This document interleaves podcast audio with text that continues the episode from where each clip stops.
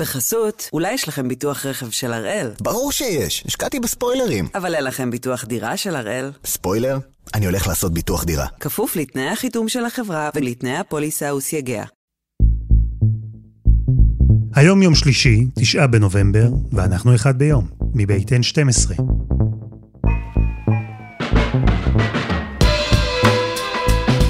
אני אלעד שמחיוף, ואנחנו כאן כדי להבין טוב יותר מה קורה סביבנו, סיפור אחד ביום, כל יום.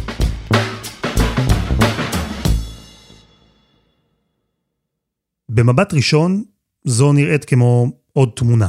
אחת כזו שראינו כבר מיליון פעם. שמונה גברים עומדים זה לצד זה, שבעה מהם לבושים בחליפות, אחד במרכז במדי צבא. האמת היא, זו גם לא תמונה ממש טובה. רוב הגברים מסתכלים שמאלה, מעטים מסתכלים בכלל ימינה, הם פשוט עומדים, כל אחד אוחז את ידיו במבוכה, כמו שהרבה פעמים עושים בתמונות מהסוג הזה. תמונה, סתם. אלא שהתמונה שפורסמה אתמול בישראל ובמצרים היא יותר מרק תמונה.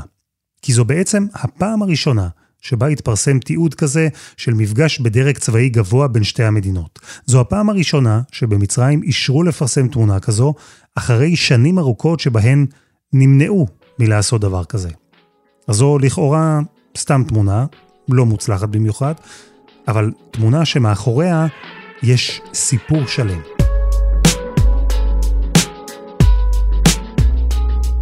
אז הפעם אנחנו עם ההתחממות ביחסים שבין ישראל למצרים. למה זה קורה? למה דווקא עכשיו? ומה זה אומר? נשאל לדוקטור מירה צורף ממרכז משה דיין לחקר המזרח התיכון באוניברסיטת תל אביב את כל השאלות האלה. נבין גם מה מנסה הנשיא המצרי הסיסי להשיג, אבל קודם, על התמונה האחת הזו ומה שעומד מאחוריה, עם כתבנו הצבאי ניר דבורי. ניר דבורי, שלום. שלום אלעד. התמונה הזו, שבה אנחנו רואים קצינים מצריים וקצינים ישראלים, זה משהו שאני אמור אה, להתרגש ממנו? אה, אתה יכול קצת. האמת שזו תמונה באמת מדהימה. אני לא זוכר כמותה, שבה רואים אה, קצינים ישראלים בכירים ומצרים שמצטלמים יחד. היו מפגשים, אבל לא באופן כזה שהם יצאו החוצה באופן פומבי, ולא כך. וזה מעיד אולי על מה שמתחולל מתחת לפני השטח בין שתי המדינות, בין ישראל לבין מצרים. כי מה, מה החשיבות של תמונה כזו? שהיום נשיא מצרים לא חושש לפרסם תמונה כזו בפומבי, כי אולי בעבר עשינו שיתופי פעולה, אבל לא הכרזנו עליהם, כי הוא לא רצה להדליק ולהתסיס את הרחוב המצרי. ועכשיו הוא מרגיש מספיק בטוח לעשות את זה והוא מבין שזה לא פוגע בו וזה אולי אפילו משרת אותו. והפומביות הזו ביחסים שלנו, הרי תמיד אמרו שלום, אבל שלום קר. אז זה נותן משהו שהוא אה, בהחלט אה, פתח לאופטימיות. טוב, אמרנו שהתמונה הזו היא לא ממש מוצלחת בכל מה שקשור לצילום, כן? אבל קח אותי אל מה שקורה מאחוריה, אל הפגישות. איך שיתוף הפעולה הזה נראה במציאות? אתה יודע, המח"ט הישראלי שאמון על קו הגבול בין ישראל למצרים, נפגש על בסיס אה, שבועי עם המקביל שלו, והם מתאמים את העבודה המשותפת בהגנת הגבול. למה?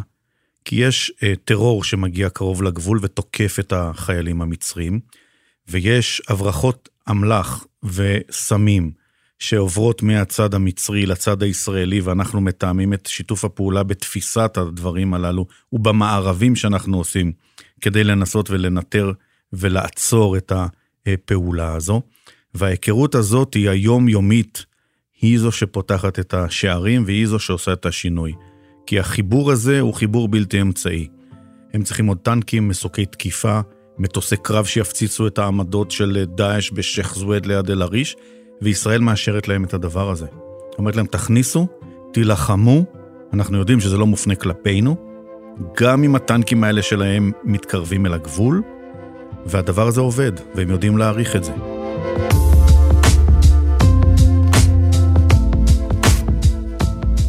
אז אנחנו נמצאים בנקודת זמן כזו, שבה שיתוף הפעולה הביטחוני בין ישראל למצרים הגיע לשיא. יש טנקים מצריים ממש על הגבול, מטוסים מצריים שעפים להם מטרים מישראל, וכל זה בהסכמה ישראלית. עם שיתוף פעולה, עם תיאום, עם אמון מלא בין הצדדים. האמת, זה די מטורף כשחושבים על זה, בטח כשנזכרים בהיסטוריה של שתי המדינות, וזה קורה קודם כל ובעיקר כי לשתי המדינות יש אינטרס שזה יקרה.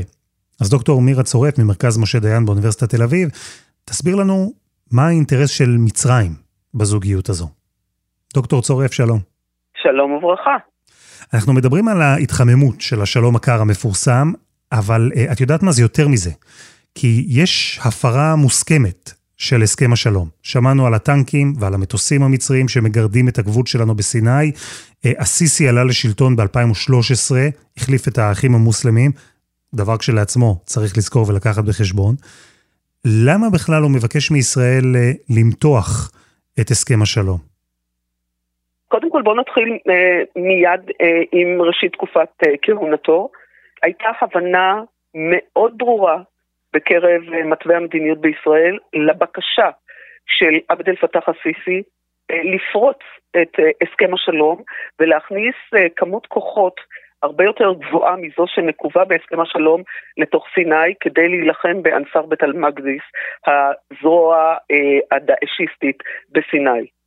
ישראל נעתרה. ובצדק, מכיוון שזה היה אינטרס ישראלי מובהק לשתף פעולה עם המצרים ועם המלחמה הבלתי מתפשרת אה, שלהם בדאעש אה, בסיני, שזלגה גם לתוך, אה, לתוך מצרים פנימה. זה, זה היה הצעד הראשון והוא צעד צבאי אסטרטגי. אז המלחמה של מצרים בדאעש בסיני זו אולי נקודת ההתחלה, הרגע הזה שבו יש מפגש אינטרסים בין ישראל לבין המצרים, והמצרים ביקשו סיוע וקיבלו אותו. אה, אבל משם זה התפתח, נכון? כלומר, שם אולי נפל איזה אסימון שליחסים טובים עם ישראל יכולים להיות גם יתרונות נוספים. אנחנו נמצאים בקונסטלציה שמצרים כמעט איבדה את מעמדה כאחות הבכירה במזרח התיכון לטובת אה, מדינות כמו מדינות המפרץ הקיקיוניות, שמי שמע עליהן? מי ידע עליהן? מי ידע למקם אותן? הם הפכו להיות מדינות שפתאום טועים מי הן, מה יש בהן, בעקבות הסכמי אברהם. העניין של החשש מפני גנבת הבכורה אה, למצרים, זה, זה מניע מאוד משמעותי לעבד אל פתח א-סיסי. הסכמי אברהם זה מניע לא פחות משמעותי בתהליך של נרמול היחסים. אם טוב להן והן מניבות והתיירות אה, זורמת אליהן, וישנם הסכמים על בסיס כלכלי ועל בסיס חקלאי ועל בסיס של סייבר והייטק וכאלה, למה שמצרים לא תחקה אותם? למה שמצרים לא תזכיר לעולם הערבי שהיא בעצם הייתה החלוצה? זאת אומרת, הסיסי ראה את ההתקרבות של ישראל למדינות ערב, אחר כך הוא ראה גם את הסכמי אברהם, והוא בעצם אמר לעצמו, אולי גם אמר לאחרים, אה, הלו, אנחנו היינו כאן קודם, אה, גם לנו מגיע ליהנות מהפירות האלה. אבל בעצם את אומרת יותר מזה, שמצרים רוצה לחזור להיות אה, מנהיגה אזורית. היא מחפשת להשיב לעצמה בעצם את מה? היא רוצה להחזיר לעצמה את התדמית של המבוגרת האחראית מבין כל שליטי האזור. אין לה דרך לעשות זאת, אלא אם כן יהיו תאומים דיפלומטיים, פוליטיים, ברמות כאלה ואחרות, בחירות יותר ופחות בינינו לבין, אה, לבין המצרים.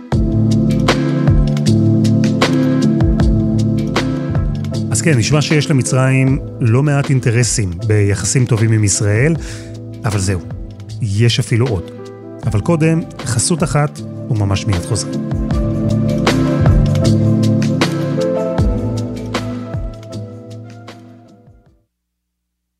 בחסות, אולי יש לכם ביטוח רכב של הראל? ברור שיש, השקעתי בספוילרים. אבל אין לכם ביטוח דירה של הראל? ספוילר?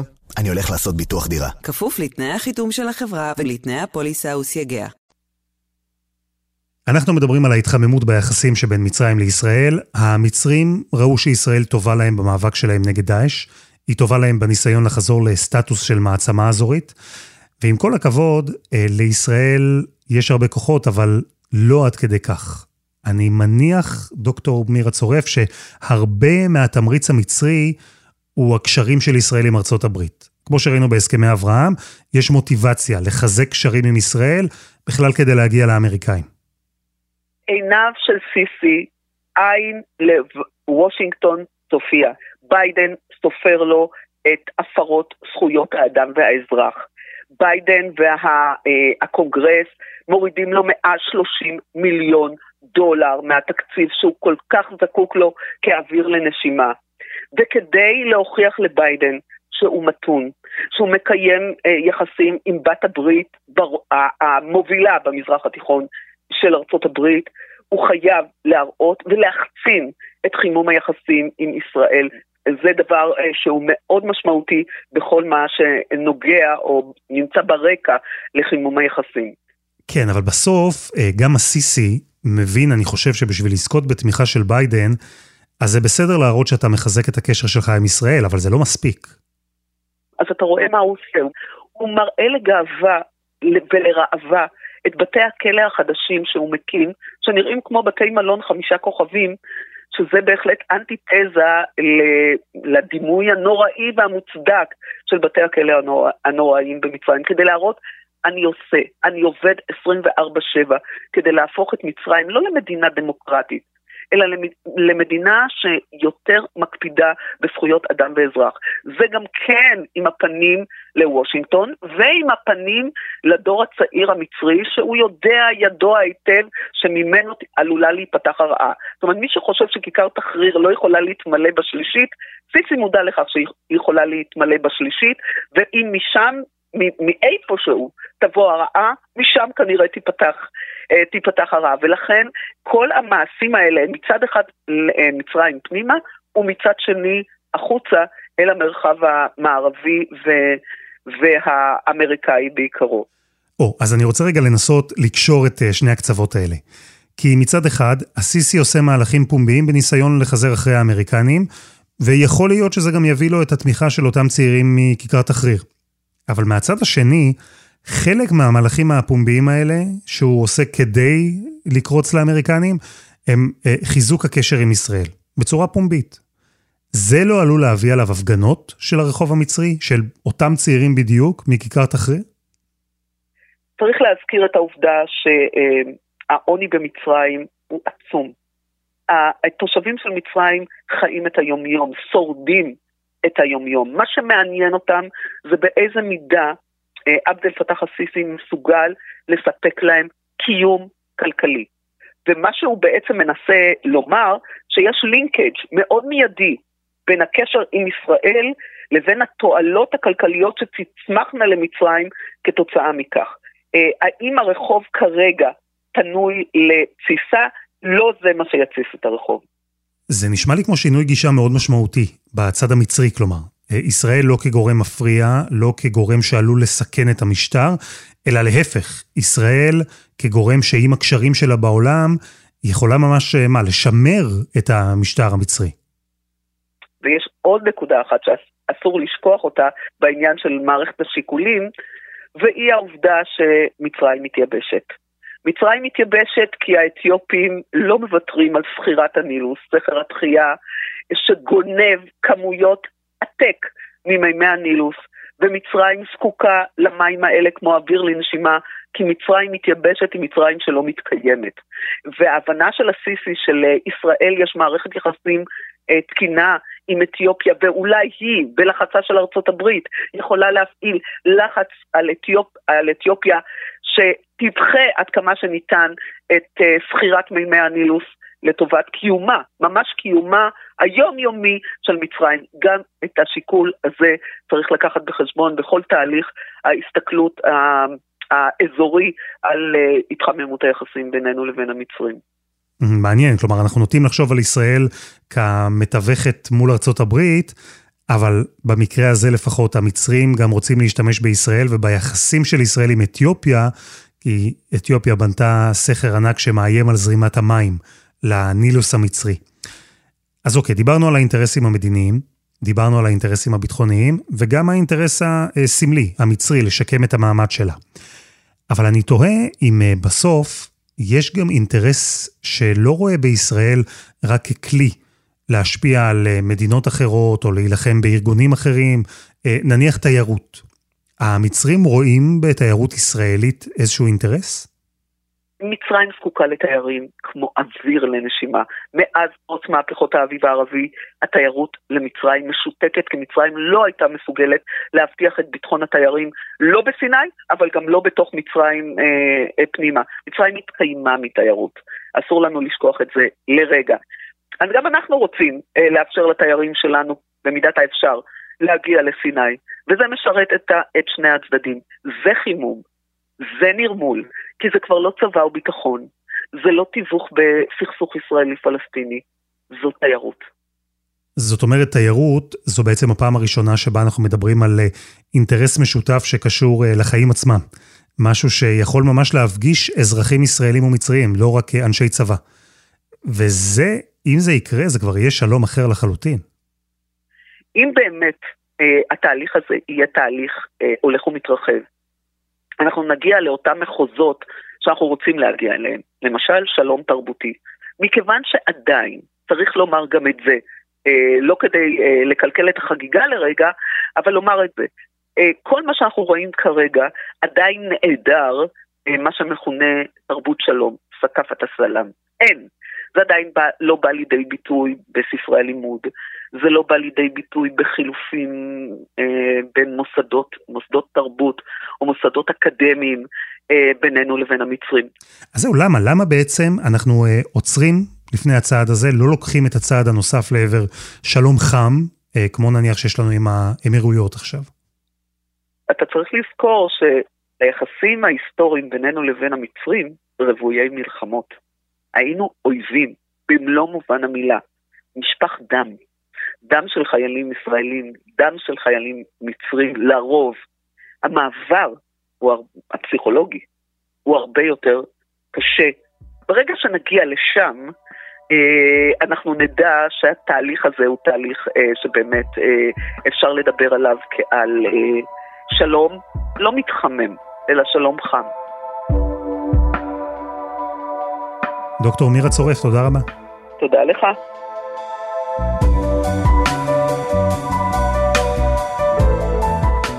דבורי, שמענו על האינטרסים המצריים במערכת יחסים טובה עם ישראל, יש הרבה כאלה. אז uh, ישראל כנראה לא צריכה את המצרים כדי להתקרב למדינות אחרות, אבל יש בכל זאת אינטרס ישראלי מאוד מובהק, כי מצרים יושבת על הגבול עם עזה. עד כמה זה משמעותי בעיניים של מערכת הביטחון בישראל? תראה, בוא אני אגיד לך אה, משפט ששמעתי בצבא. סיסי הוא אחת גבר. אין לו בג"ץ, אין לו בצלם, הוא יכול לעבוד. הוא לקח את המרחב הזה שבין עזה לבין אה, מצרים, אותו ציר פילדלפיה מפורסם בין 14 קילומטרים, ושם הוא אה, העיף אלפי אנשים, הרס אלפים של בתים, והטביע, פוצץ, אטם מאות מנהרות. ובעצם הוא עצר את יכולת ההברחה המשמעותית של חמאס לרצועה. וזה באינטרס העליון שלו, כי הוא רוצה להחליש אותם. ואנחנו כמובן משתפים איתו פעולה בהיבט הזה, ובכל בקשה שלו סביב הדבר הזה. וזה אירוע שהוא סופר משמעותי. זה לא היה. בתקופות קודמות הכל עבר שם, טילים וכוסברה, הכל. והדבר הזה נגמר, למעשה. אבל בסוף יש משהו שצריך לומר. כי מערכת היחסים הביטחונית בין מצרים לישראל מעולה, אולי אפילו הטובה שהייתה מאז ומעולם. סבבה. אבל זו כנראה לא תהיה אף פעם ברית אמיתית מלאה. אה, אני מחזיר אותך לרגע לפרשת הצוללות. הסערה והביקורת בישראל על זה שמישהו אישר לגרמנים למכור למצרים צוללות מתקדמות.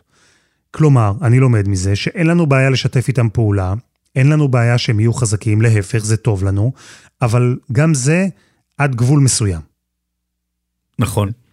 אנחנו צריכים תמיד לשמור על היתרון האיכותי אל מול השכנים שלנו, שתמיד לנו יהיה יותר טוב ויותר איכותי מלסביבה הקרובה, כי אתה אף פעם לא יודע אם זה לא יתהפך עליך.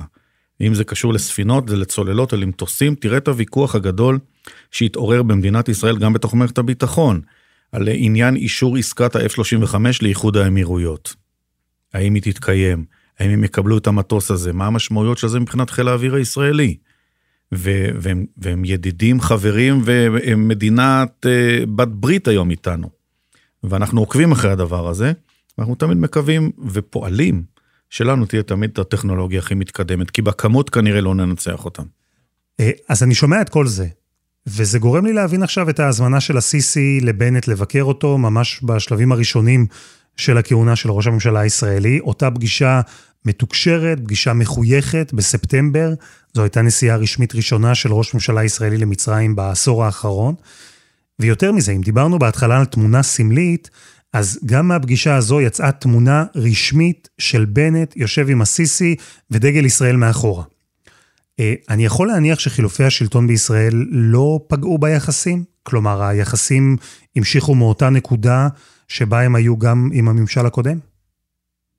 היחסים ממשיכים אה, והם יכולים גם להשתפר, אבל מה שמשמר את המערכות יחסים זה דווקא הדרגים המקצועיים. שב"כ, מוסד, צה"ל, משרד הביטחון, שהם אמונים על הקשר היומיומי, אה, והם מכירים את הקולגות שלהם מן הצד השני, ויש מפגשים שבועיים וחודשיים שמייצרים את השיח ומייצרים את האינטימיות. אתה יודע, אני שאלתי את ראש אמ"ן היוצא, תמיר היימן, סיים את תפקידו לפני חודשיים.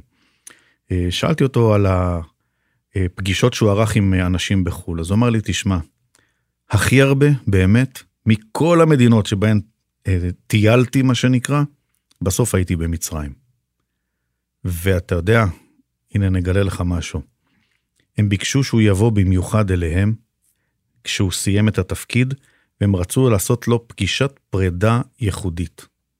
בגלל שהם העריכו את העשייה שלו ואת החיבור שהוא יצר בין שתי המדינות.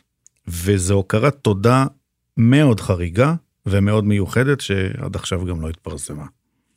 ואחרי uh, כל מה שאמרנו, האינטרסים המצריים, האינטרסים הישראלים, לאן לדעתך זה הולך? אנחנו נראה uh, אפילו הידוק uh, חזק יותר של שיתוף הפעולה בין הצדדים? לפני שבועיים הסתיים uh, תרגיל הבלו פלאג של חיל האוויר, אירח כאן שמונה מדינות, שחילות האוויר שלהן באו וטסו עם הטייסים הישראלים, על פי פרסומים זרים היו כאן גם הירדנים. עכשיו, אחד הדברים אה, שישראל רוצה, ובסוף האימון הזה או התרגיל הזה, הגיע לכאן מפקד חיל האוויר של איחוד האמירויות. וישראל פועלת כדי להרחיב את מעגל המדינות השכנות, הערביות, שהשתתפו בתרגילים הבאים. ואם אתה שואל אותי, לא מן הנמנע שבעוד שנה, שנתיים או שלוש מהיום אנחנו נשב כאן ואני אספר לך איך בפעם הראשונה טייסים מצרים הגיעו לכאן לאימון משותף. עד כדי כך. ניר דבורי, תודה רבה. בשמחות, אלעד.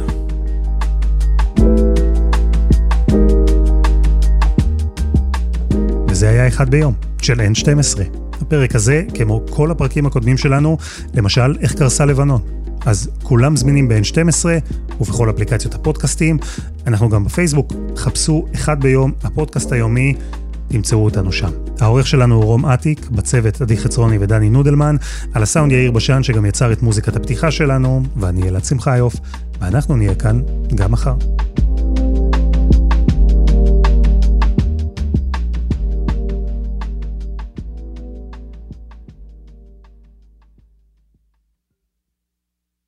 בחסות, אולי יש לכם ביטוח רכב של הראל. ברור שיש, השקעתי בספוילרים. אבל אין לכם ביטוח דירה של הראל. ספוילר? אני הולך לעשות ביטוח דירה. כפוף לתנאי החיתום של החברה ולתנאי הפוליסה וסייגיה.